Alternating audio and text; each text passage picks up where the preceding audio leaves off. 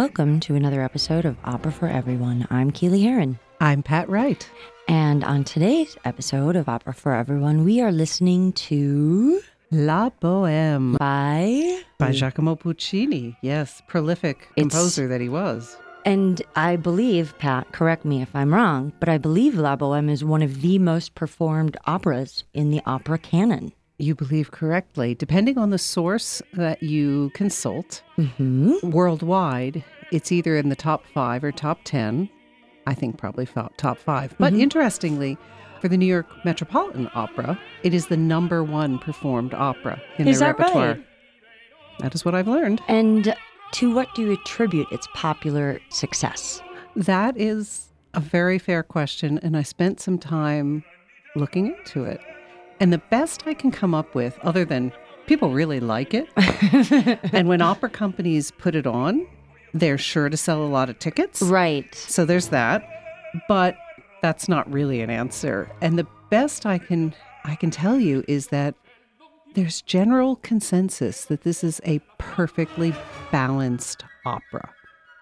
It has the things people want Mm, in an right. It's fun, it's lively, it's also a love story. It's It's it, it's comic, it's tragic Mhm. by turns. It's you know, it has these long emotive songs. It has these peppy lighter songs. It has very intimate sorts of scenes or acts. Mhm. And it has gr- I mean act 2 is just a Right. grand Yeah, spectacle. when they're at the cafe. so I believe that's that's the end. you know, and Puccini's a master of his craft. And so La Boheme is set in Paris That's right. In the 1840s. in the 1840s. And are we in sort of the artist quarters? Yes, We're- the we're- Latin Quarter. The Latin Quarter. Um, and what else do we need to know to set the scene here for our first song? Our setting in the beginning is in an, a garret in an attic apartment Mm-hmm. that we're meant to believe is not all that well insulated. Right. And it's Christmas Eve, so it's it's cold.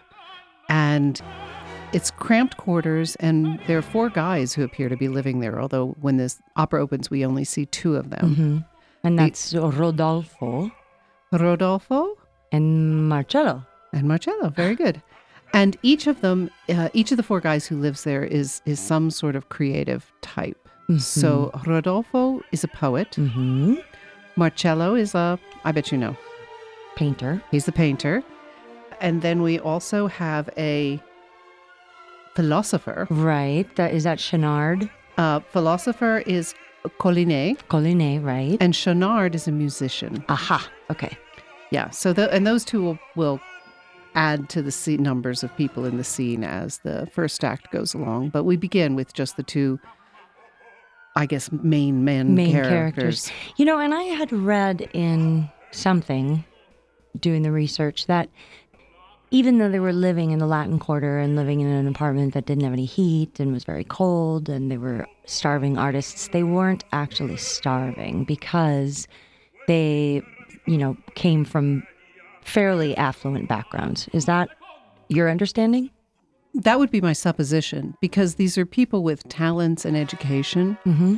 you know talents that have that have been cultivated to a degree so yes they are these starving artists but they are also people who you know their clothes may be threadbare but they were nice clothes at one time Right.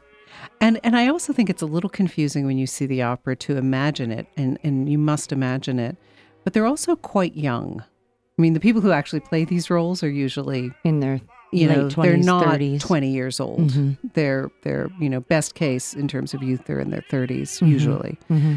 and oftentimes much older but you're you're really supposed to believe that that these guys are out on their own Right. and haven't been so for a terribly long time and and it's hard for them uh, but they're trying to make it work and and off and on and as we'll see even in the first act they do meet with some success they do get paid for some of their work mm-hmm. off and on. So they're not completely destitute and they do have they, I mean, they're relatively. I mean, they're quite poor. They don't have much money, but they're also giving you a an impression that they've chosen this path because they they see art as a high calling or the philosophy, of this creative works. La vie bohème.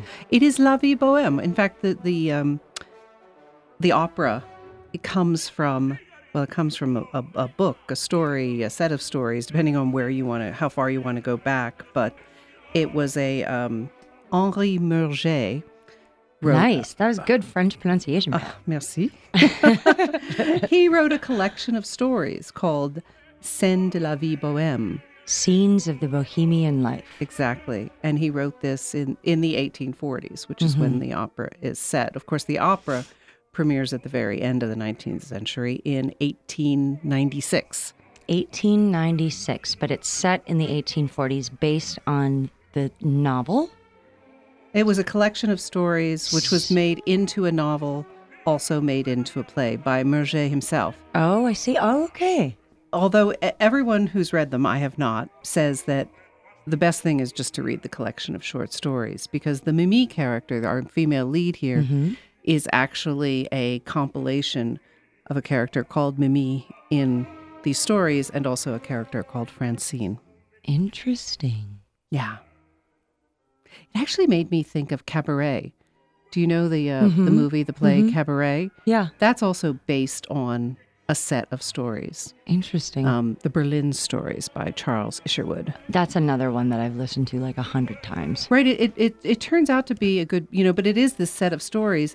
And honestly, I think that you can you can put those parallels. You can continue with those parallels in that this collection of short stories inspired the dramatists to create this work of art with the music to give you a sense of a time and a place. Right. And in in the case of the Berlin stories with Cabaret, it's uh, Weimar, Germany. Jinx. Yeah. Um, and here we have the bohemian lifestyle. And actually, in an earlier point in time, 1840s, if you asked someone, you know, what was the heyday of the bohemian lifestyle and the bohemian ideology, they will tell you typically end of the ninth, 19th century in Paris. Huh. So prior to the 1840s. So this is, yeah, this is on the early side, interestingly. So it's, but also you can see why that would be interesting to Puccini and his librettists because they they're aware what a movement this became, but this Henri Murger wrote about it sooner. Oh, I see. I see. I see. Okay, I was getting my centuries mixed up, which I do, which happens. So you're saying that it was okay. So the story was written in 1840. Then the- Bohemian movement grew in popularity and was considered to have peaked closer to 1890 than when this was set. And so uh, Murger's no, novel or collection of short stories was forward thinking. Exactly. Hey, I think it's time for some music. I do too, Pat. How should we uh, set up the? Do, where are we going to begin? Well, I think we should. I think we should do. Oh, let's do a really happy one. This is when we've got Rodolfo and Marcello. Basically, they're singing. I'll sum up the first song. The first song is called This Red Sea Makes Me Cold and Damp. That's Marcello the painter. He's painting a picture of the parting of the Red Sea. Right. The sum up, the, the message of that song is Let me guess. It's cold. Let's burn the painting. Well, I was going to sum it up as we are poor artists. You know, this is who we are. We are poor artists living in a cold place. But you're right. They do talk about being cold. subtitle: Let's burn the painting, Right, which they don't do which they don't. because that's going to smell really bad. And then they say, "Well, then let's burn the novel." Exactly. They And then they're burn like- the writing that uh, Rodolfo. Rodolfo is doing. And the next one we have we have our Colline, our philosopher walks in, and it's a lot of wordplay. And so you know that not so they've told you they're poor, they've told you they're smart, they're witty, Mm-hmm. they're bon vivants in a way. I mean they're have they're making light of their kind of depressing situation. And then the song that we're gonna play Okay. well, the English is wood, cigars, Bordeaux. That's when Schaunard, our musician, comes in and he's actually managed to make some money. And so he buys, Wood, cigars, and Bordeaux. and also a, a basket of food. and they're having a blast. So they're having they have to have their time. priorities. I mean, you need to be warm. You need Yeah. to have wine and Oh yeah, cigars. and cigars, and you know, and he- oh, and by the way, also, he brings some cheese and some bread, and you know, because it's Paris. yeah, no, and um, and and I would basically sum that one up as like, you know, these guys are all really good friends, and they have a good time with each other, and they may not have much most of the time, but when they do, they decide to enjoy it. Seems like a good plan. So let's hear this one. And and what is this called, Pat? Uh, Legna, which I believe. I mean, I don't know that for as wood. Oh, I don't. I, that's right. I don't know Italian. I forgot. I keep thinking it's going to be French because it's set in Paris. well, I would say legna. All right. that might be for Well, Italian or that's fine. Spitano. I don't and then the next two, the next two words in the libretto are cigars and Bordeaux, and I just decided I wanted to. This is called cigars in Bordeaux. and wood. and wood, and also a little bit of food, bread and cheese. Um, if you've just tuned in, you are listening to Opera for Everyone on 89.1 KHOL. And on today's episode, we are reviewing Puccini's La Boheme. And this is the song Cigars and Bordeaux, which is in the very beginning of Act One.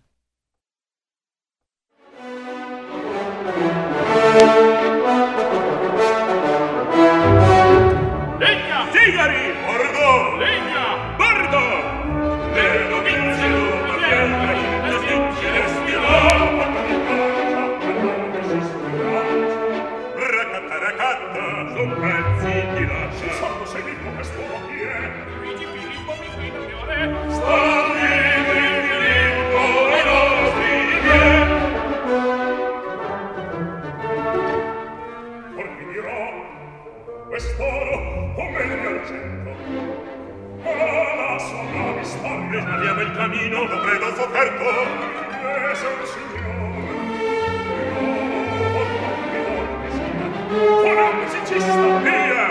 Prepariamo la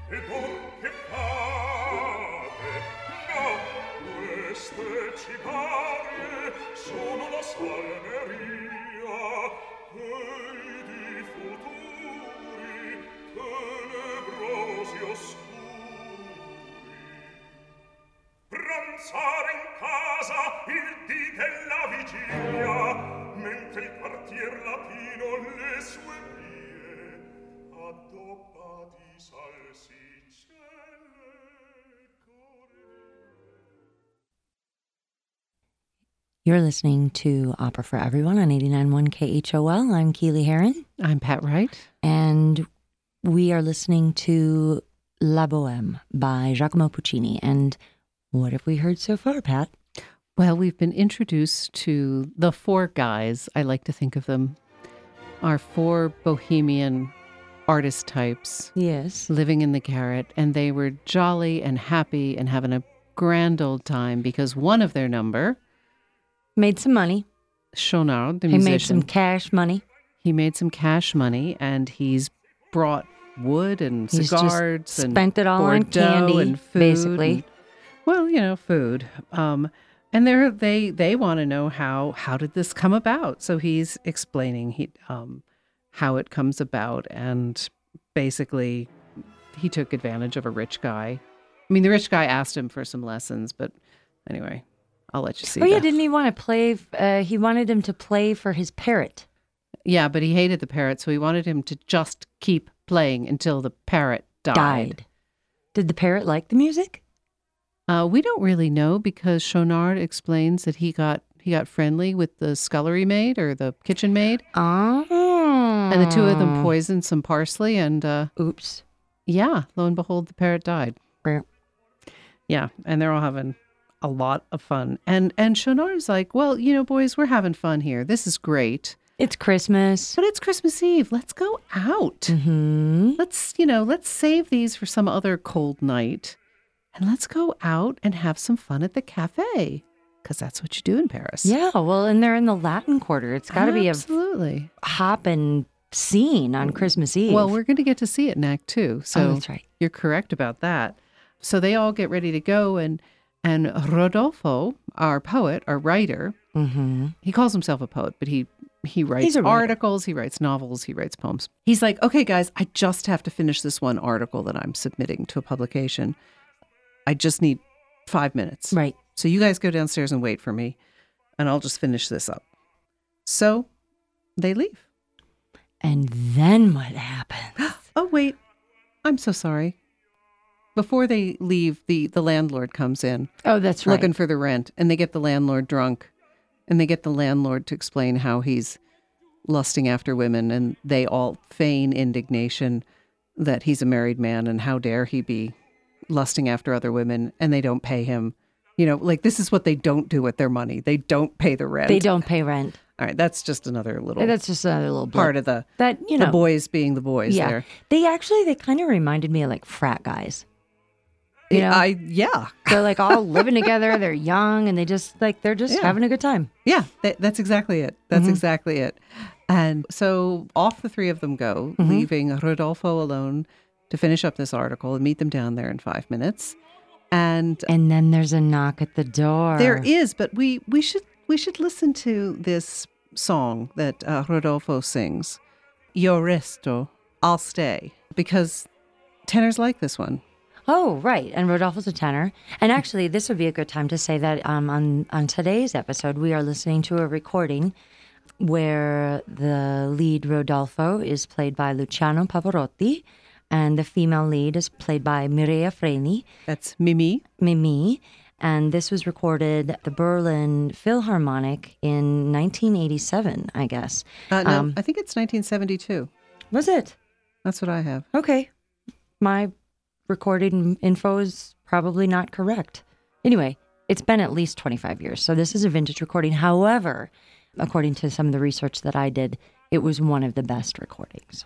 Well, that's why our local library had it. Yeah, yes, that's true. We were able to thank you, Teton County Library. And the uh, conductor in this recording is Herbert von Karajan. So just wanted to give credit to the recording artists. All right, so getting back to the story, we are going to listen to Io resto. Io Resto, I'll Stay, which is Rodolfo, our male lead, as we said in this production, played by Luciano Pavarotti.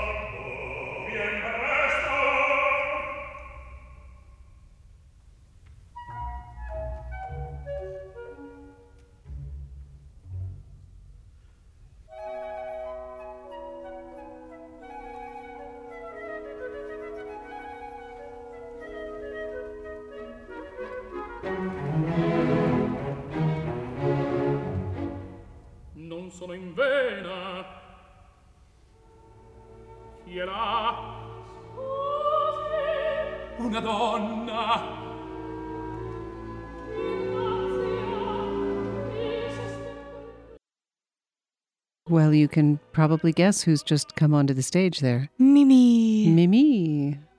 So this is uh he's stayed back to finish his article. And there's a little knock on the door. Did you hear that lovely little motif? Yes. That, that little light. That was Mimi's leitmotif. Yes, that was Mimi. We've we've totally changed to sweetness and light, Mm-hmm. which is Mimi. And we get our female lead introduced here in this scene. And this is the scene actually where I was reminded that Rent, the, the Broadway musical, the hit Broadway musical, which I think is one of the, it was the seventh longest running musical in Broadway history. Oh, I didn't realize that. Yeah. And they're actually, they're going to do, um, I just read that Fox is going to do a live action version of Rent.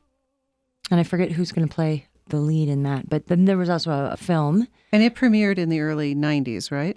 The Broadway show or Yeah. the yeah, I think it was 90, 92 or 93. And then the film I I did see was 2005. Yeah, and Idina Menzel was Yes. actually in the original Broadway production and Yes. was also in the film. So I I didn't see the Broadway show. I didn't see the film. But go ahead and tell me why you're talking about Rent right now. I listened to that soundtrack on repeat when I lived in New York. I listened to it over and over and over again and one of the songs is Would You Light My Candle? Oh, because Mimi, when she comes and knocks on his Mimi, door, mhm, the whole reason she comes to the door, is there's been a power outage. which means the power outage means her the the flame in her candle was blown out. Well, in Rent, Oh. actually the the power went out. Oh, that's adorable. because there was a there was a protest and all that, and they're kind of squatters, kind of you know I don't know. It's a, it's set in the East Village, like the deep East Village, and you know a lot of the characters actually have HIV or AIDS, and that was one of the big things of Jonathan Larson writing this play was to bring attention to AIDS and HIV. And so anyway, Mimi in Rent the musical is is a sort of bisexual stripper slash something else, and she's a drug addict and she has HIV. Very uplifting. At any rate, there's a power outage in the building, and she comes to the door and asks Roger if he would light her candle because she doesn't have any power. Yeah. And that's exactly what our Mimi in La Boheme asks for, but but at that stage the power was the candle. so Correct. yeah. I mean, because this is 1840 Yeah. versus 1990. Yeah. Yeah. Well, I mean, as long as we're doing it, there are other shows that have been very much influenced by La Boheme, as beloved as it is. Yes. Um, are you familiar with Moonstruck, the film? oh, was that Cher? Cher and Nicolas Cage. Yeah. And it's not based on the Bohème story, but La Bohème as an opera features prominently. I mean, the music is uh, shot through the movie or, you know, all over the place in the movie. But there's this lovely scene where he says something along the lines of, I, there's two things I love in life I love you and I love opera. And if I could have the two of them together on one night, it would mean more, you know, like my life is complete. Right. And so, of course, when they go to the Metropolitan in New York, the show that's playing, is La Boheme. yes, Interesting. yes, yes. I love those little connections that we make. Well, and then my personal favorite is uh, the Baz Luhrmann show, Yes, Moulin Rouge. Moulin Rouge, Of course. which is which is how could I forget that? Yeah, no, very much. I mean, It's Labo. I mean, there she. I mean, it's it's tuberculosis, the which courtes, is the she's same. a courtesan. Um, yes, I mean Mimi is not. No, Mimi is a seamstress. Yes, she's embroiders flowers, but but In the Moulin cough- Rouge. in Moulin Rouge, you know the the the falling in love with the and and but like Moulin Rouge is so self conscious of it. They you know they even have Toulouse Lautrec, the great artist of Yes. the of the you know pinnacle of bohemian life in Paris, and it is set In, the, Latin later. Quarter. Yeah, well, it's set in yeah, it's set at the Moulin Rouge in Paris, right? but it's it's set in the late nineteenth century, the height of the bohemian movement. Yeah, how could I have forgotten that one, Pat? I mean, it's very. I mean, it's either on your There's mind so or it's many. not. But Puccini was just such a prolific composer and wrote in such a dynamic way. Yes, yes. Well, a lot of the operas, like if if you asked a random person to name the titles of some operas, I bet over half of them would be Puccini works. I mean, Puccini, you've got Tosca, Madame Butterfly, Turandot. Right. I mean, these are Big. biggies, really mm-hmm. biggies. It's also got, you know, some others that are pretty well known too. He's highly, highly prolific. But we should probably get back to some yes, music. let's get back. Okay, so we are going to listen to Che gelida manina. Yes. So she's come to get her candle lit, you know, and by the way, there's a few little right, right, right.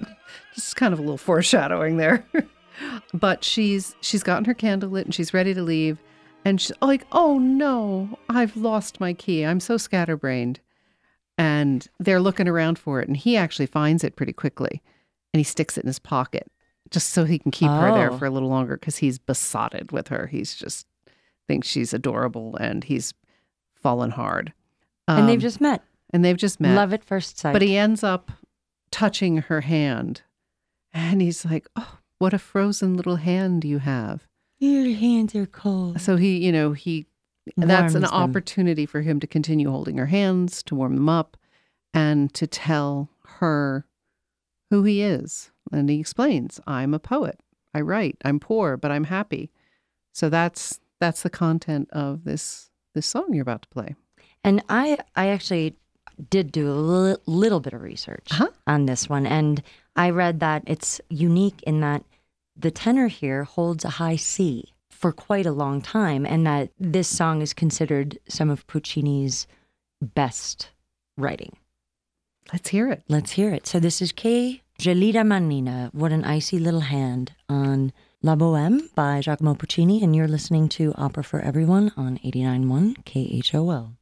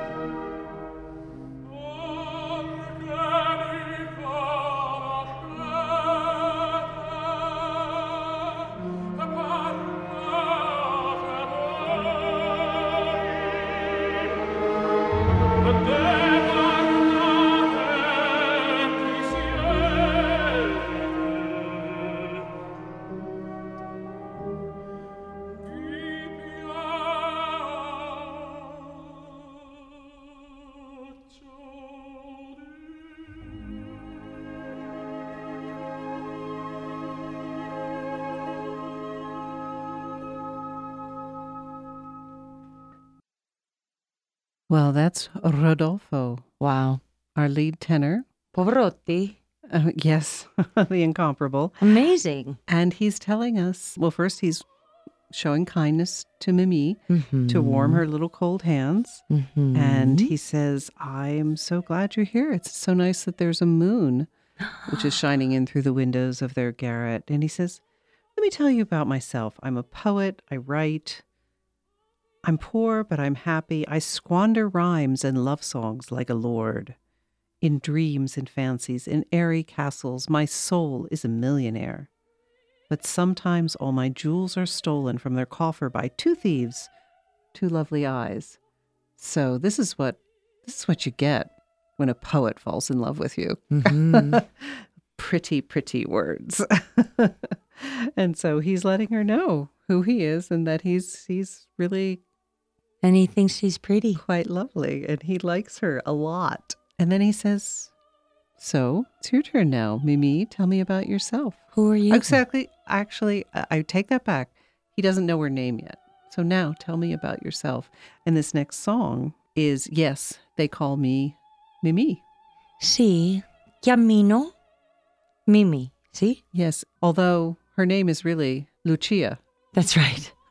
but they call her Mimi. Yeah, we don't hear that name again during this show. Do you want to say anything else or should we just listen to that one? I think we should just listen to it. Okie dokie. If you've just tuned in, you are listening to Opera for Everyone on 89.1 KHOL. And on today's episode, we are listening to La Boheme by Giacomo Puccini. And this is Si mi chiamano Mimi, the introduction to the character Mimi.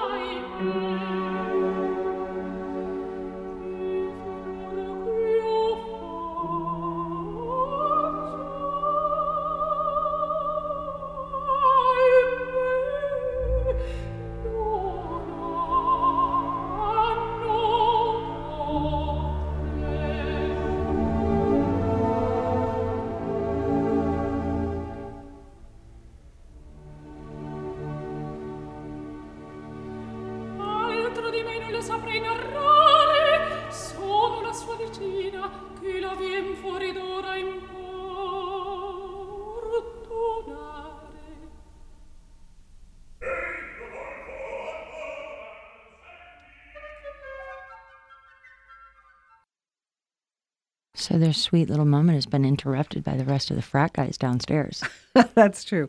That's true. Before we get to the frat guys, well, let's just talk a little bit about what Mimi had to tell us. That, can I just say, Yes. you know, the opera nerd sometimes comes out. Uh huh. That was so beautiful. Oh, it's meant to be. I mean, that's a very clear soprano. I mean, it was just so crisp and bright and emotional. And I believe the song is meant to convey her purity and sweetness and just that she is that good. mm-hmm. Yeah, yeah. Well, he nailed that one. Yeah. Puccini crushing it. yes, he is. He is. He is. Okay, so who is So, Mimi? She says, My story is brief. I embroider linen and silk, and she embroiders flowers into the fabric that she works. And she says, I take pleasure in those things that have sweet charm and that speak of love, of spring, of dreams and fancies, those things that are called poetic. Mm-hmm. She said, "That's that's what I love." Um, she says, "Well, and here's a little more about me. I I make all my own meals. I don't go out much. I don't even go to church regularly, but I do pray to the Lord a lot. I live alone in my little room, and I wait for spring because I love spring. That's one of the reasons I love flowers because they are a sign of spring. I mean." All What's sweetness not to like about Mimi? what's not to like and and rodolfo falls Mm-hmm. so like there's this very tender moment where he's sweetly explained who he is she's sweetly explained who she is and then the guys waiting downstairs are like hey. Hey buddy. Hey, Rodolfo, I forgot my smokes. it's like are you deaf? What are you doing up there? And and they're like they hassle him a bit and he's like he finally says i'm not alone. And they're like oh, oh, oh good work buddy. You know? oh, dear. they they laugh and he's like just go on without me. I'll meet you there. I'll meet you there like well, okay we'll go. You uh you know you- Have fun. yeah like like guys do That's exactly what happens with those guys and now we have the final song of the first act which is a lovely duet with the two of them it's the you know it's where they declare their love for each Yeah. other And I love how in opera you meet and then you're like, hey, hi, I'm Rodolfo. And she's like, hi, I'm Mimi. And then they're like, we're in love. It Yeah. happens immediately. yeah well let's listen to the song and you'll see how powerfully that love is expressed Okay, so you're listening to Opera for Everyone on 89.1 KHOL. This is O Soave Fanciulla in La Boheme by Giacomo Puccini. And this is uh, where Mimi and Rodolfo, our two lead characters, declare their love for one another. Oh, and I also read, Pat, that this was another one that has a, a joint high C. They both hit the high C well let's listen to on it that one. So this is some really impressive operating on the part of Pavarotti and uh, Mirella Freni.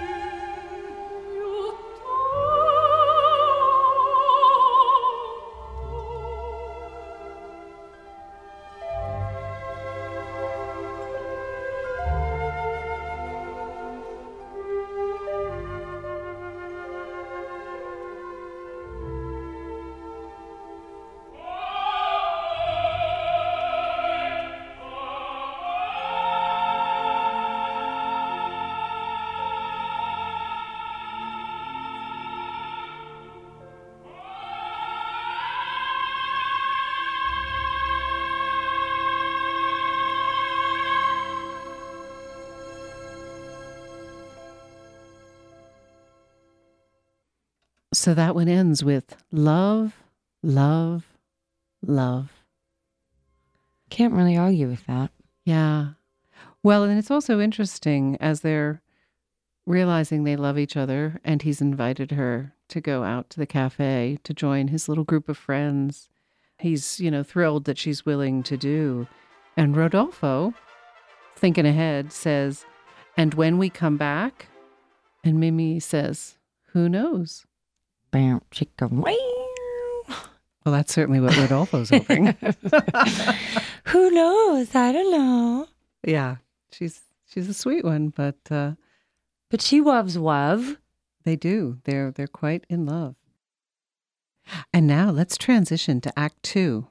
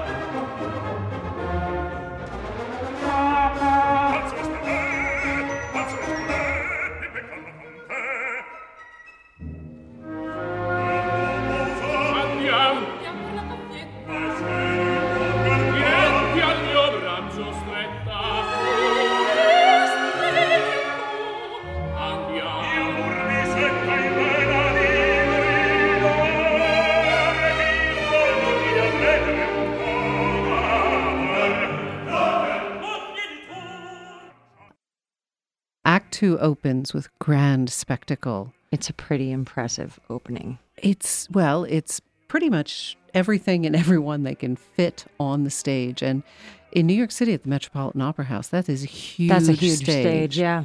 and it's over 200 people. I don't know exactly how many, but in the production that they're still doing, uh, which was begun in 1981, the great Franco Zeffirelli set this whole opera. And this Act Two scene in the Latin Quarter on Christmas Eve is a feast for the eyes. And it mm-hmm. always gets all this applause because you've got tons of children and all these people walking around, and you know, your full chorus is there all the supernumeraries are there, which, by the way, are the actors who don't sing but fill out the scene in the opera.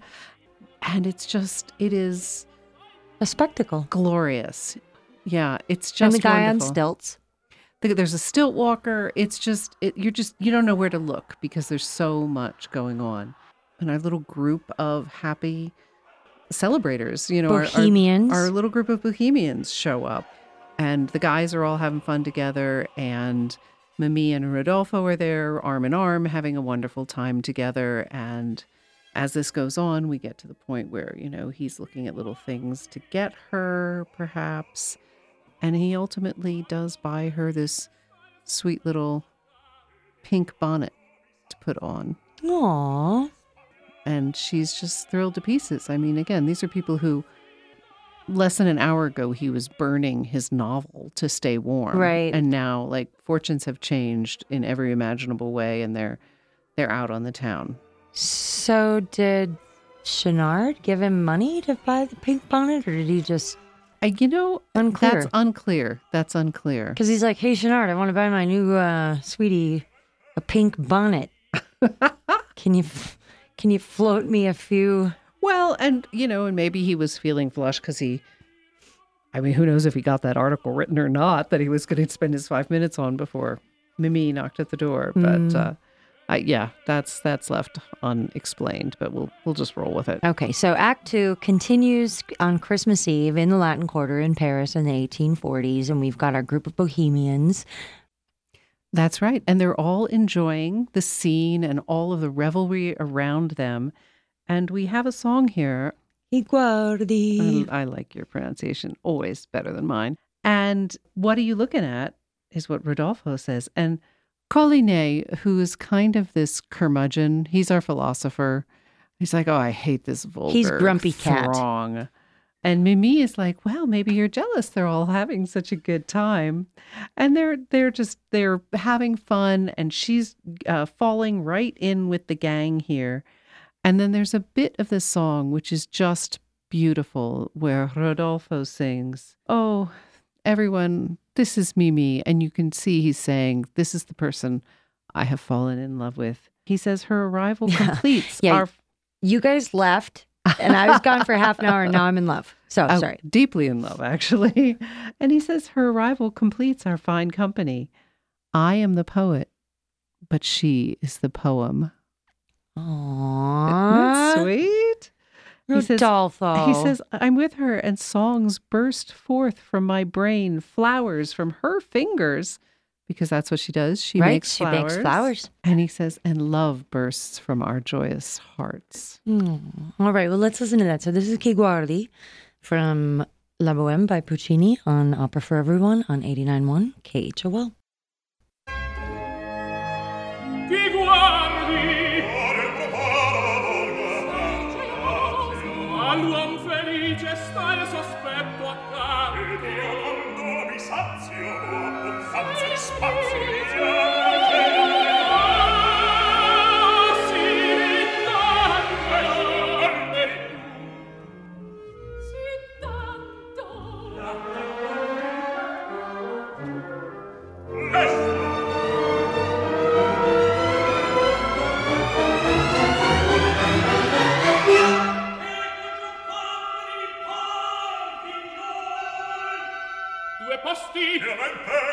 eccoci qui. Questa è mimi gaia fioraia il suo venir completa la bella compagnia.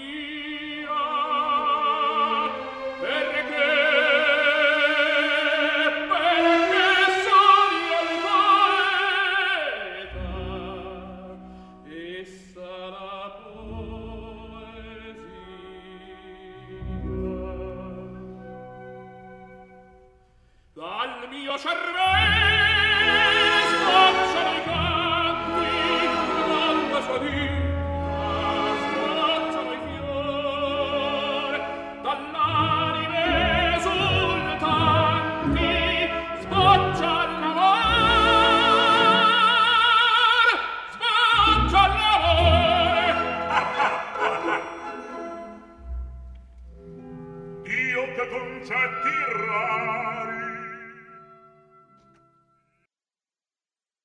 Well, the boys are all having fun and they have welcomed Mimi into their little group with open arms. They're they're having fun. They all like Mimi. That's good. Because it's no, it's no fun when your friends don't like somebody that you like. Right? Yeah, it's a bummer. Yeah. Especially on Christmas Eve when y'all just want to hang out and rabble rouse. Yes. Yes. But they like her. So it's it's wonderful. It's wonderful. And there they are at a cafe table. They're gonna eat and drink and be merry. And speaking of being merry, this is not a character who will remain with us in the show.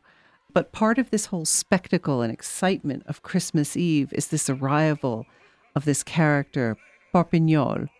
and he is a toy salesman, but like a traveling toy salesman. Oh, well, It's- that's very convenient on Christmas Eve. And it's, well, of course, it's just wonderful. And it's also an opportunity to have a, to make good use of your children's choir. So you've got all the kids who are clamoring Oh, and so excited to see all the toys and everything. And I think it's fun to sort of see because what's happening is you've got the cafe scene, but you've also got the the commotion and, And the the, revelry and the color and the sound of the Mm-hmm. street. And this is still blending at this point. So we can see our main characters enjoying the cafe and we can also see the the Christmas Eve revelers enjoying Nice. themselves. So let's listen to a little bit of the Pierce Parpignol.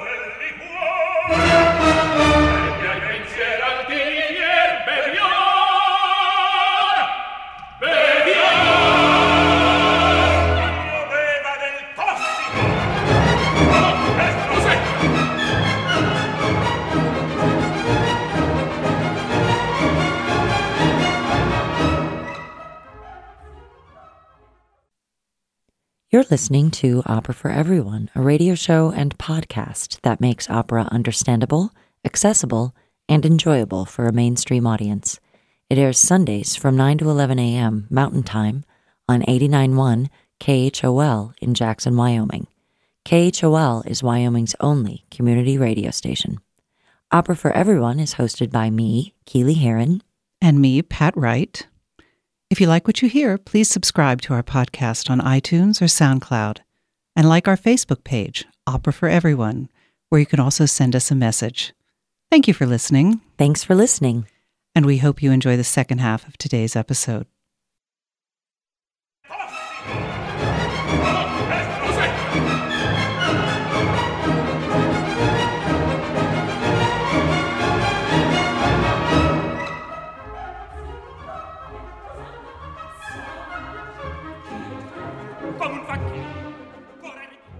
Welcome back to the second half of today's episode of Opera for Everyone, where we're listening to La Boheme by Puccini. I'm Keely Heron, I'm Pat Wright. and you're listening to Opera for Everyone on 89.1 KHOL. Where are we in the story, Pat? Well, that's not my job at the halfway Oh, point. Why do I always forget this? Yeah, it's opera helmet time, Ugh. Keely. Okay, put your Keely, where are we in the story? What has happened thus far? All right, I'm putting on my opera helmet because opera is a full contact sport. Mm. Um, okay, we are set in Paris in the 1840s in the Latin Quarter, which is the artists' quarter, and we have a uh, a, a crew of four um, artists: a poet, a, a painter, a philosopher, and a novelist. No, musician, musician. That's right, musician. Colline is the uh, philosopher and Schaunard is the musician, and uh, and then we also have the lovely and angelic Mimi, who is a seamstress, and she's also tubercular. Um, but Rodolfo's in love with her anyway. Rodolfo is the poet, and uh, Marcello is the uh, the painter. And um, it's Christmas Eve, and they're carousing, and we've just seen this lovely street scene where all the kids are fawning over Parpignol. It's Christmas Eve. It's Christmas Eve, and Parpignol is a traveling toy salesman, and he's out along the streets of the Latin Quarter peddling his wares, and the kids are singing and dancing, and it's a huge production, and everybody's happy. Oh, well done. Did I get that right? Yeah. Did I miss anything? I, I think I would want to hit a little harder how deeply and passionately. Right. Rodolfo and Mimi, she came and she said, Will you light my candle? And he's like, Hey, you're cute. Uh, your hands are cold. Let me hold on to them. And by the way, I'm hiding your key. I'm going to light your candle, but I'm going to hide your key. So you don't know how to get back into your apartment. And oh, but you don't need to because why don't you come with me? Because I'm going down to the street to see my friends. We're going to a cafe. We're going to have some wine and we're going to have some food and we're going to celebrate. Right. Because one of them earned some money and they need Right. to spend it as quickly as possible. Right. Because it's La Vie Boheme. Uh, yes, that's exactly right. That's and exactly he right. he th- so they met and then he fell in love with her immediately and she was like i love you too and we're like oh we're so in love with each other Yeah. the end oh we bought her a pink bonnet he bought her a pink bonnet Right. In, in in amongst all the people selling things on Christmas Eve, he buys her a pink bonnet. And and now we get to meet our final character our final main character, Musetta. And she's she's glamorous. She's fabulous. And she's, she's, very a muse and well, a muse. Is she a muse? well, her name is musetta wouldn't you I- think I, think I don't know. I'm you know, you might have a Marcello might not support that interpretation. right because she's kind of difficult She is she is very demanding. She's very self-conscious of her own beauty, of her own power with men. mm-hmm. Very much so. And so she's going to burst onto the scene here. In fact, that little bit we heard in the beginning of this hour was um, the when she first comes on, and Marcello is going to look at her because they are on again, off again, boyfriend girlfriend. Mhm. they have a thing But it's off at this point. In fact, she comes with this rich elderly man trailing her, like carrying her stuff, and she's being glamorous and she's flamboyant. She's flouncing around She's flouncing around. look and, at me look and, at me and she's being loud, and her boyfriend of the day is saying, Shh, darling, darling, be quiet. i can't relate to this at all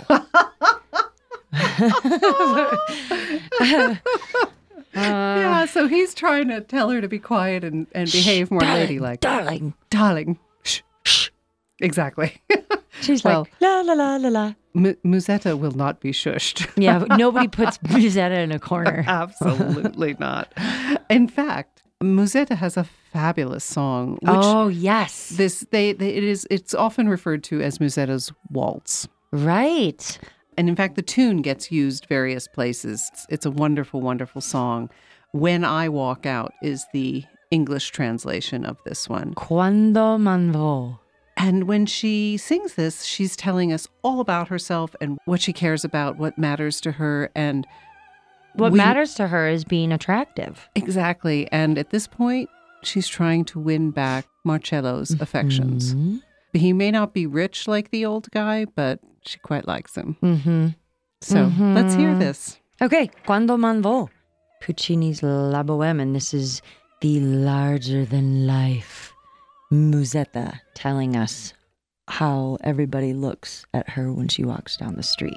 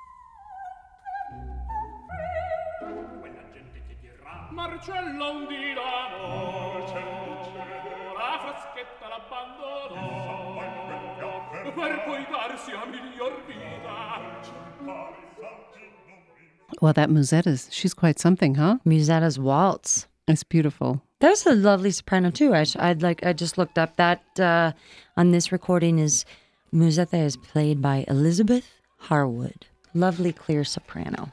Yeah, she's she's having fun. And Mimi, at one point you hear Mimi say, Oh, she's madly in love with Marcello. Clearly, she's utterly madly in love with him. She So- says this to Rodolfo. Yeah, she's, you know, chatting with her her beau. And Rodolfo explains, well, you know, Marcello used to be in love with her, so we're not so sure that he's not still in love with her. In fact, I can let you know he is. Pretty much, yeah. Yeah, he is. He is. But then Rodolfo's comment to the group, Marcello's not listening, he's busy, is he says, Well, that little flirt Musetta, she abandoned him for an easier life, for this rich sugar daddy that she's got mm-hmm. trailing around after her. And one of our other friends says, Well, lovers love their chains. So Colline and Schaunard are a little more, you know. Pessimistic. They probably don't have much game. I'm guessing. well, we kind of think that might be true. Mm-hmm. Who knows? And meanwhile, as Musette is doing all this loud stuff, her uh, boyfriend of the day is saying, shh, shh, shh. Just quiet, darling. Quiet, quiet, darling. Mi- Mind your manners. Behave yourself. so, and that works just about as well as as you think. And right at the end of this little piece here, you're going to hear her shriek, and that's because she's like up on a table usually or up on the bar. She shrieks, and everyone rushes, like, What's wrong? What's wrong? And she pulls up her skirt, which just really embarrasses her date. And she's like, My shoes are pinching, darling. Could you please go take these off and go get me another pair of shoes? Seems reasonable. Well, she's just trying to get rid of the old guy. Right. She's like, uh, there's uh, something I need you to go do. Right, right. And meanwhile, she's exposed her legs, heaven forbid, to the crowd. And the crowd's quite interested in looking at her legs, actually. Wow. I mean, if you're standing on a bar, Right? So her date goes to get her another pair of shoes. And guess what?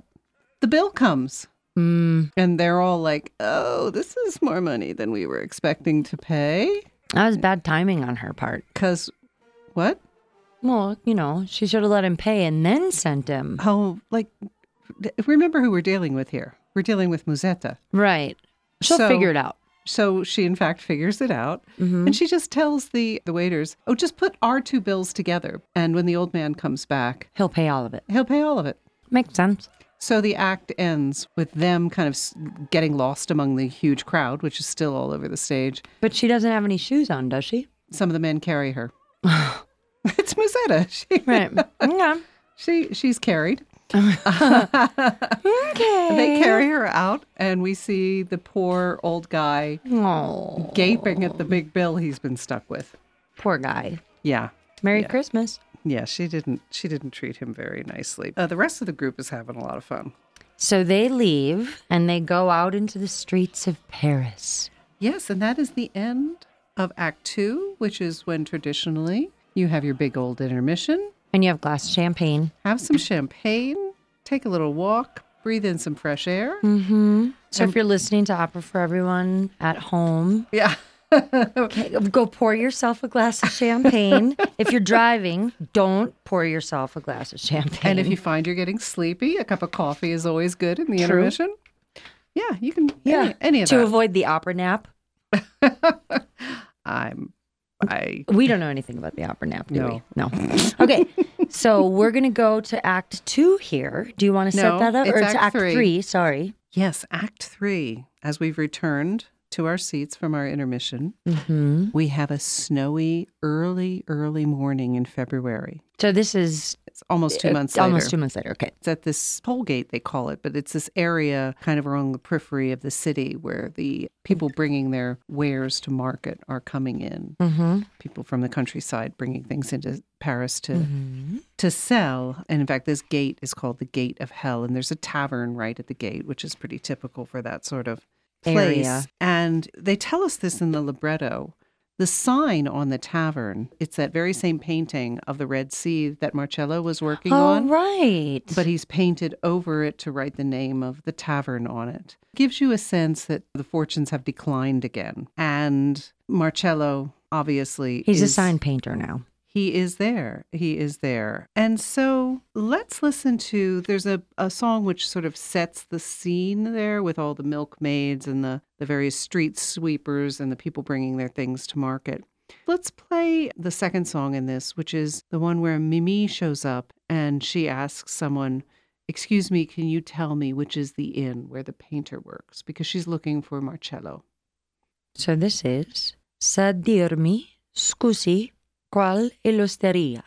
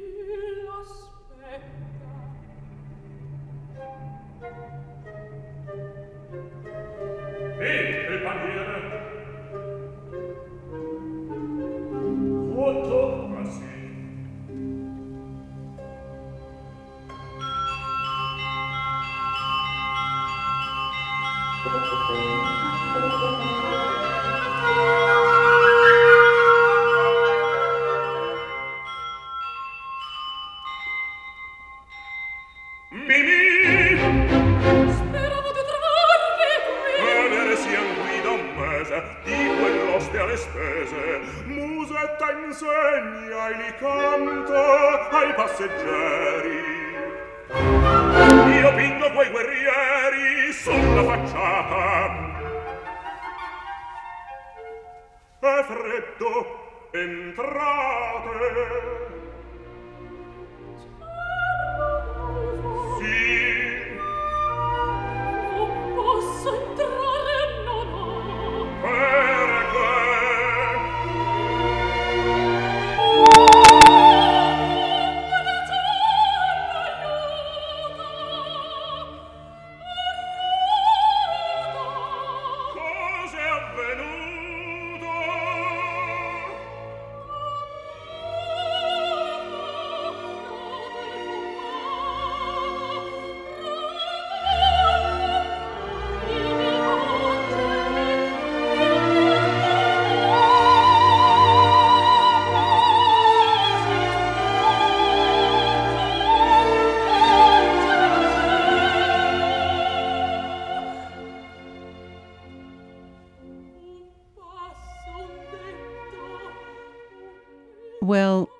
Is a very different feeling from the scene in Act Two. Yeah, it feels sad. It is sad. I mean that that early dawn light right there, kind of it's a it's a pall over the stage. But this is Mimi, and she is asking for the painter, and Marcello comes out, and we just heard Marcello's voice. And one of the first things she asks him is, "Is Rodolfo here?" And Marcello says, "Oh yes, oh yes, come on in. It's cold out here." She goes, "No, no, no, I can't go in. He's in there. I can't go in." And Mimi explains to Marcello the problem. She says, Rodolfo loves me, but but he's consumed with jealousy. He says, and she said, anything I do, he's jealous. It's crazy. In fact, when I sleep at night, I feel like he's trying to read my dreams. And he's always threatening and saying, You just go find another lover, go find someone else to be with. You're not being faithful to me. She says, But I but I am. And it's tearing us apart. And Marcello's sympathetic, but his basic advice to her is you guys are just too serious. Like you should be like Musetta and I are, because now he's back with Musetta. Right. He says, We we love with light hearts. We don't take things seriously. We laugh a lot. You guys are so serious. Right. Well, So he's serious. a poet. Although I guess Marcello's a painter. But he says songs and Marcello tells her songs and laughter are the flowers of constant love. So it's not going well for Mimi. Our two lovers are not having fun. So, quick question. Yes. Where are we in terms of knowing that Mimi is Oh, that question's just a tiny bit premature. Hang Okay. with me, and we're Okay. going to answer that fully. so okay. Copy that. so we're going to carry on with this, and we are they're going to be talking, and Marcello's going to be doing what he can, and we hear Rodolfo's getting ready, like he's up and he's woken up and he's going to come out, and Mimi is like, "Oh, he mustn't see me, he mustn't see me," and Marcello's like, "Mimi, for heaven's sakes, don't make a scene," and Mimi sca- sort of scampers away and hides herself, and Rodolfo comes out, Mm-hmm. and and he says, "Ah, Marcello, finally!" And the two of them are going to talk, and they're going to talk about Mimi. Interestingly, Okay. and Rodolfo's going to say, he says, "I love Mimi, but I can't be with her because she's always flirting with everyone. Mimi is the, the coquette. She's just a big flirt." Hmm. And Marcello tries to give him some of the same advice, you know, that, that like you can't have morose love. That's like that's never going to work. You guys got to decide to be happy, just like we are. Decide to be happy and don't let it all weigh down on you. But when Rodolfo really tries to sell this story about the the whole problem is that Mimi is just a flirt and she's always toying with other men's affections. Marcello finally looks his friend in the eye and says, "Buddy, you're not telling me the truth. That's not really what you think. And our next song is Oh. where Rodolfo is going to tell us what really is the problem. Oh, interesting. Yeah, because I was curious because Mimi doesn't seem like the type that would No, be like a flirt. no, and and Marcello knows that, which is why he's like, "Come on, tell me the truth. What's really the problem?" Ah. And and this is really the problem. And shall I tell you the name of the song? Yes. Mimi is so very ill. Oh. So Rodolfo is guessing. He knows. He can tell by looking at her. Yeah. Yeah. All right. Well, if you've just tuned in, you're listening to Opera for Everyone on 89.1 KHOL. I am Keely Heron. I'm Pat Wright. And this next song that we'll play is called Mimi è tanto malata. Mimi is very ill, and that is sung by Rodolfo in Puccini's La Boheme.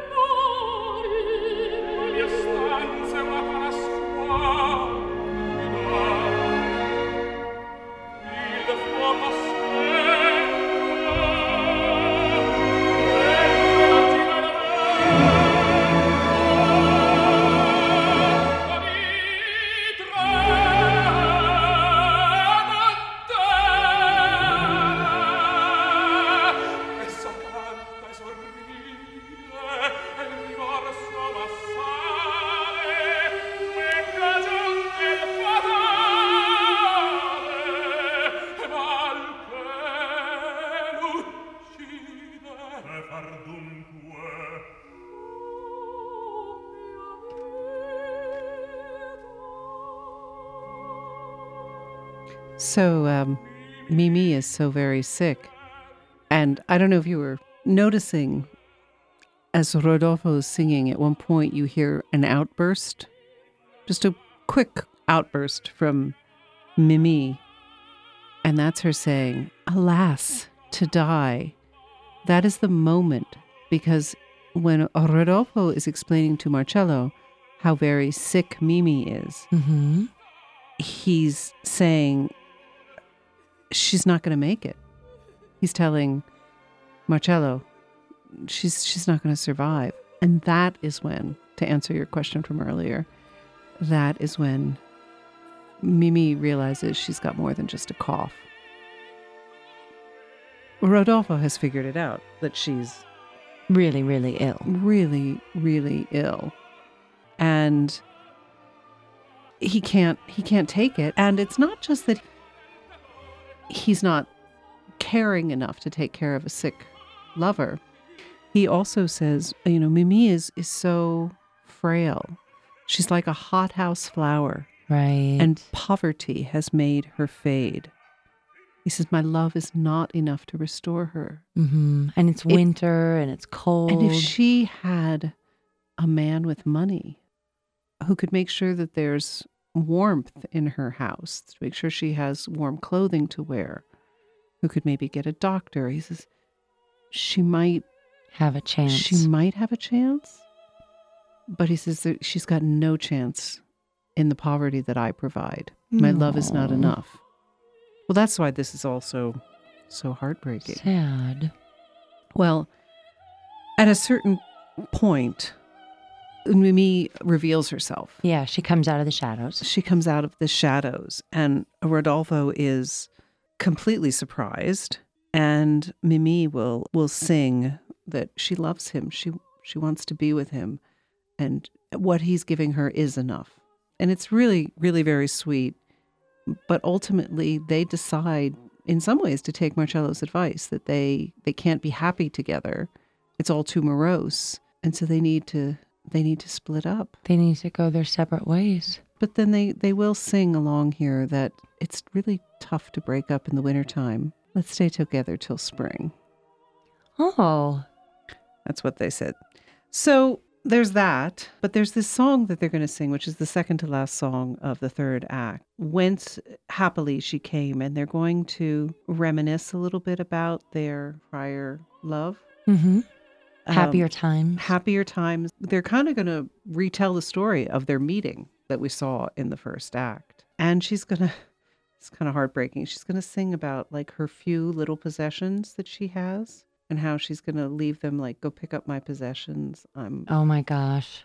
and, uh, you know, the little pink hat that you bought Ugh. me, it's under the pillow. Ugh. It's, she says, when I'm gone, that will be the way that you remember me. Very sad. It's very, very sad, but this is a lovely, lovely song that the two of them sing. Mostly Mimi, but let's listen to this one. What's it called? Donde lieta usci Uski. al tuo grido? There's Grido. That's like a, a cry or something. Grido, isn't it? the translation I have translates it as whence happily she came. If you've just tuned in, you're listening to Opera for Everyone on 89.1 KHOL. And on today's episode, we are listening to Puccini's La Boheme. And this is the seventh song of Act 3. And Mimi sings Donde lieta usci al tuo grido, remembering happier times.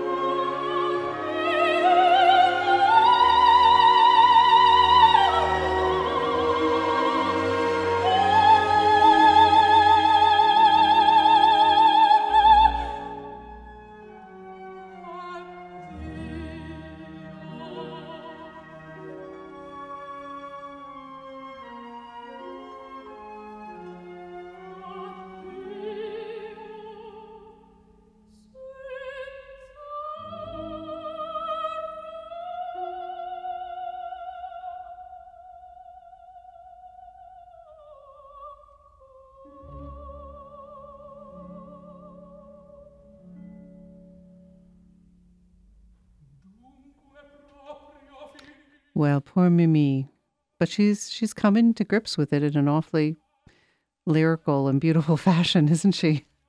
I just am impressed by the music in this opera.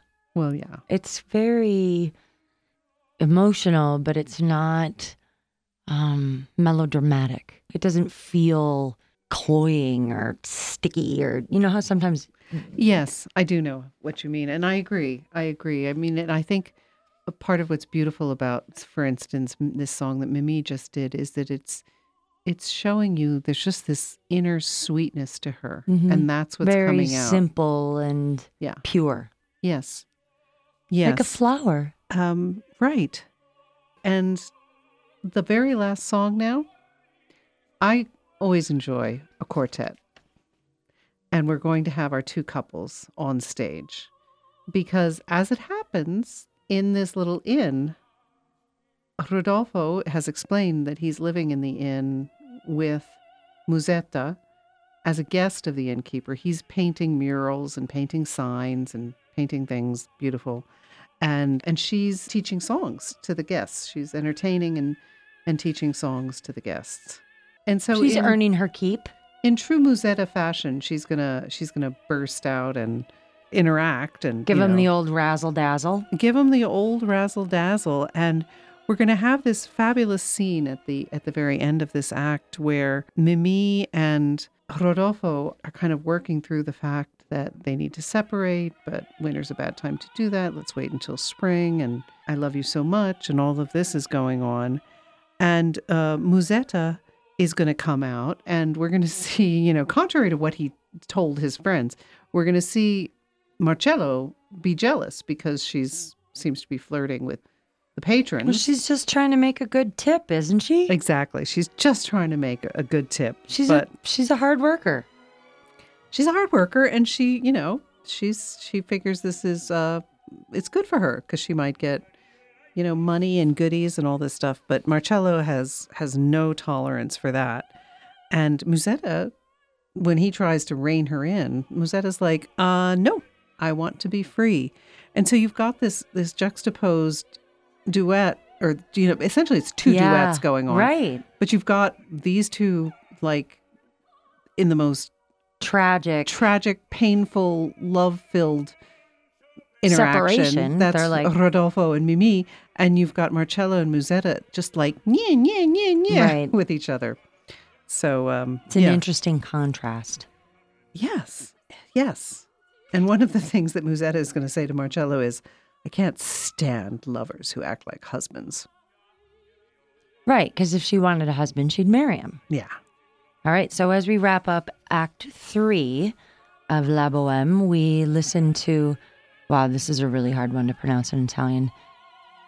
Dunque è proprio finita. So it's all over. So that's, yeah, it's okay. It's all over. All right, let's have a listen to that. If you've just tuned in, you're listening to Opera for Everyone on 89.1 KHOL, and this is Puccini's La Boheme.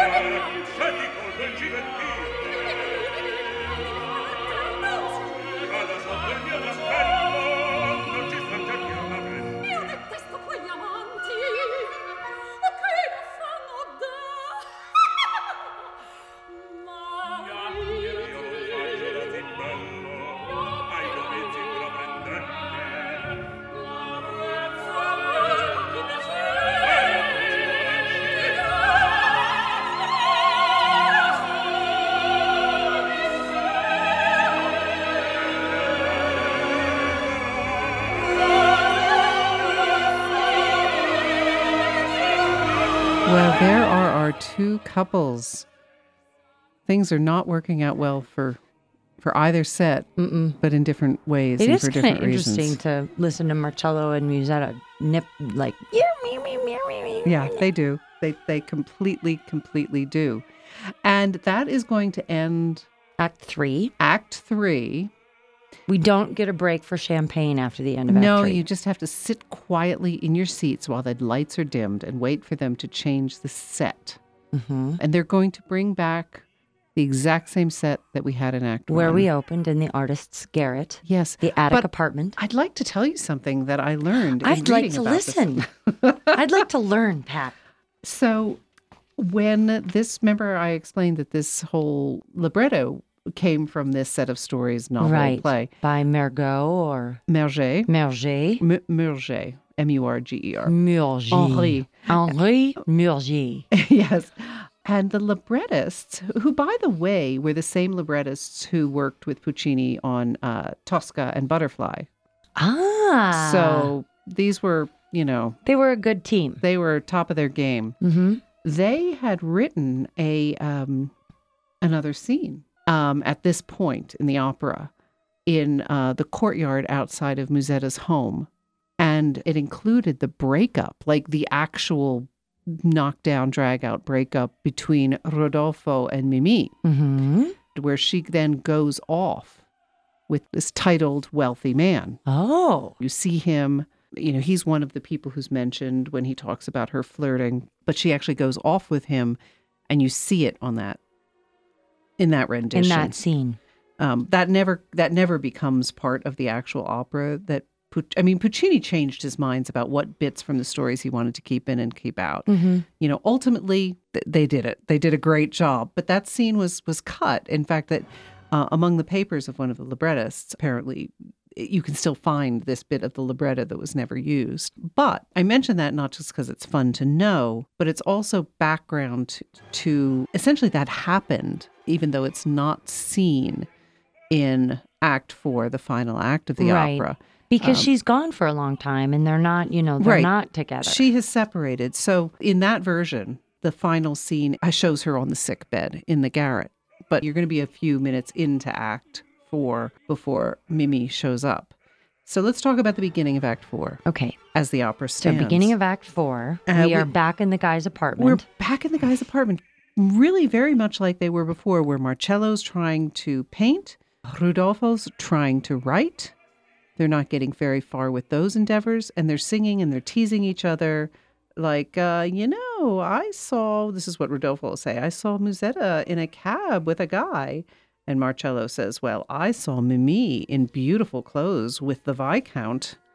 So, uh, you know, they're each sort of saying, you know, that girl that used to be yours, I saw her and she looks like she's doing great. right. So they're they're teasing each other and and then that'll turn to this this song that they sing of lost love, which is which is just beautiful.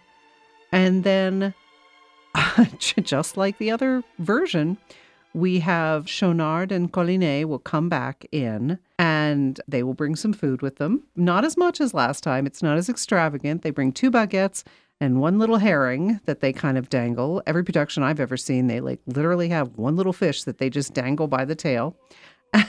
and and they decide they're going to goof around and play because this is what they do. It's it's a little bit of that same feeling Mhm. of the rough housing of the rough housing boys. And let's listen to a little bit of this one, or maybe all of it because it's not long. Clear the room, and they're going to, you know, clear the floor, and they're going to pretend they're at a dance hall, and they're going to pretend they're sword fighting, and they're just going to have a jolly old time, the four of them. So, so the, the the guys have reminded us, Rodolfo and Marcello have reminded us about the girls, but they're also going to remind us that they're still young hanging men. around with their buddies. Right. Okay, and what is this song called? In English, it's called "Clear the Room." Si sgombrino le sale. Clear the room. If you're just tuning in, you're listening to Opera for Everyone on 89.1 KHOL, and this is Si sgombrino le sale From La Boheme. by Puccini.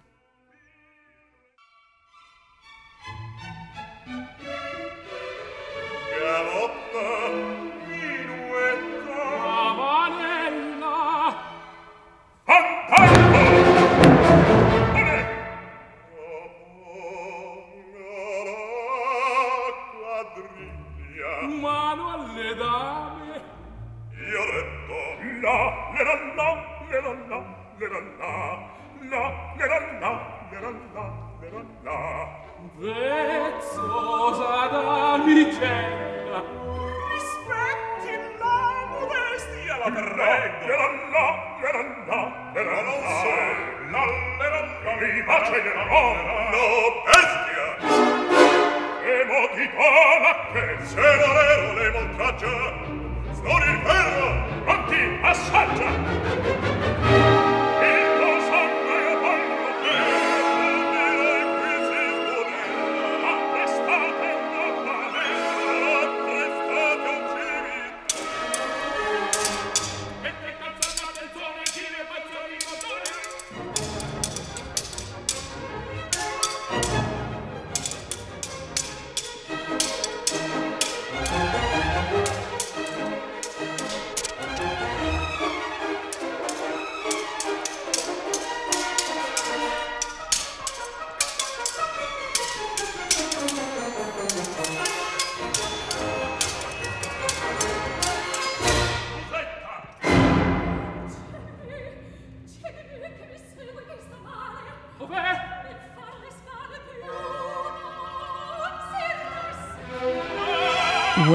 I don't know if you could tell there, but the fun and games were coming to an end. The sword fighting is over. the sword fighting, the dancing, the pretending to be girls dancing with the boys who are there, all of the the silly frivolity. Sounded like someone came in and was concerned. that was Musetta.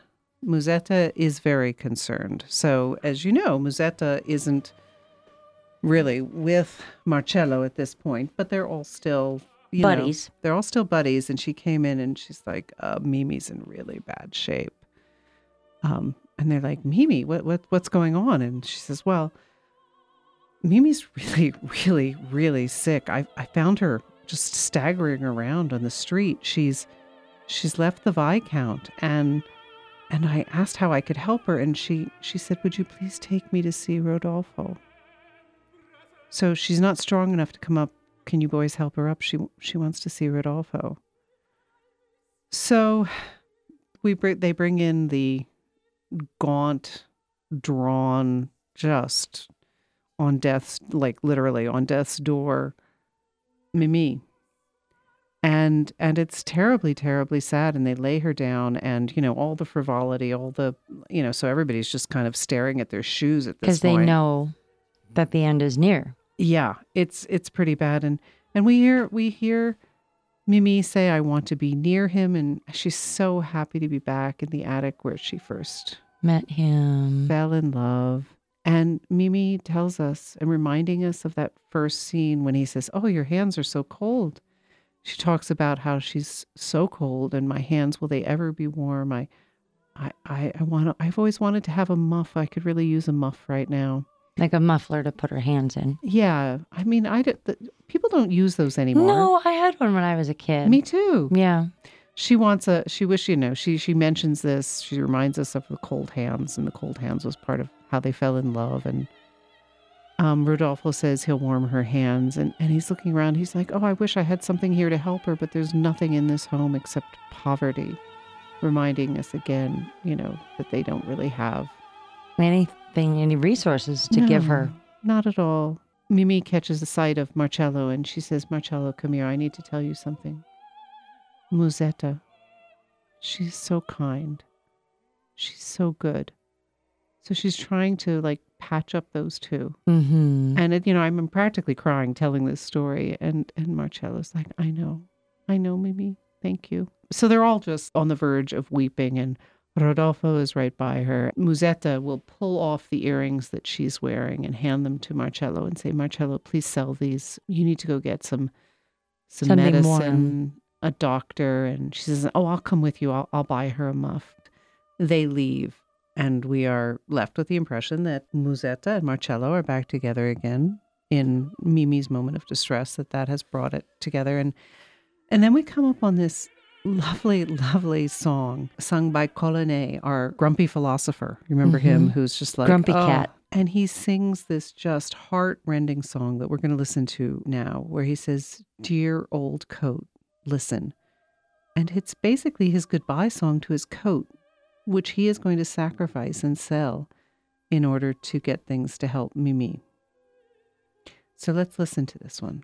So this is Vecchia Zimarra Senti, and this is Colline singing in Puccini's La Boheme on Opera for Everyone on 89.1 KHOL.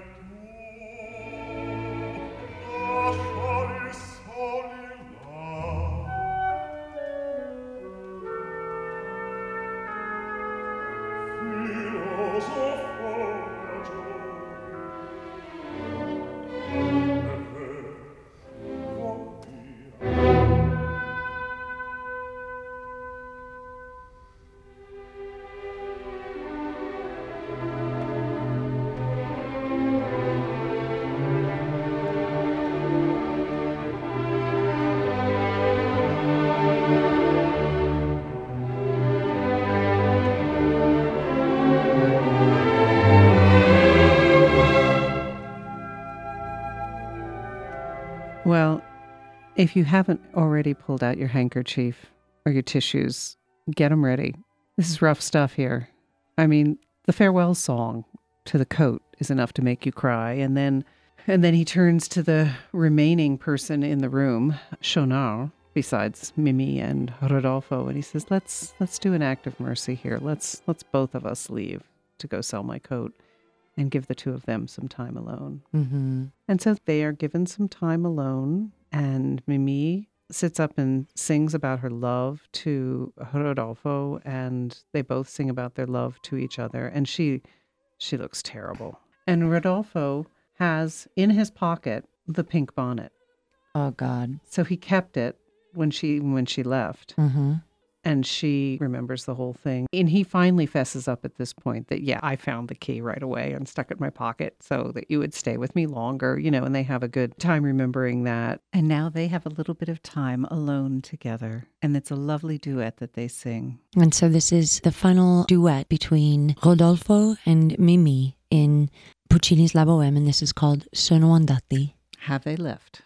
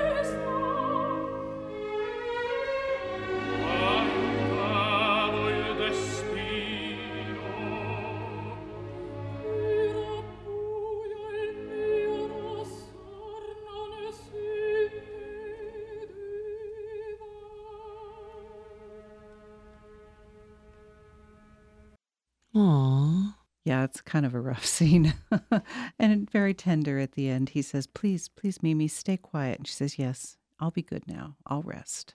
Aw, So it's clear that the end is near, but he's hopeful. He's still hopeful. Yeah, hope and love are powerful emotions. So now, one by one, the friends return, and Musetta has bought a muff and she gives it to Mimi, and Mimi puts her hands in it. And she's so grateful to Musetta for the muff. And she says, Oh, my hands will finally be warm, and I think I'll just fall asleep for a little while now. And Musetta does this lovely prayer, and Rodolfo's like inspired by the prayer and the fact that Mimi felt comforted by the muff and all her friends around her. And Rodolfo is like, Yeah, I think maybe she's going to get better. But if you're watching, you see Mimi's hand Falls out of the muff. falls out of the muff. Aw. And Schaunard has noticed this. And he finally says to Marcello, he says, like, Schaunard, Mimi is dead. And ultimately, it comes to the realization of each of them in turn that she's no longer alive. And finally, Rodolfo looks and he just Loses it. loses it but but by by singing yelling mimi mimi and it, there's not a dry eye in the house Right. it is it's powerful beyond words I'm, I'm trying to convey some of that with my voice but obviously puccini does it much more powerfully with his music so let's listen to that final heartrending bit of the opera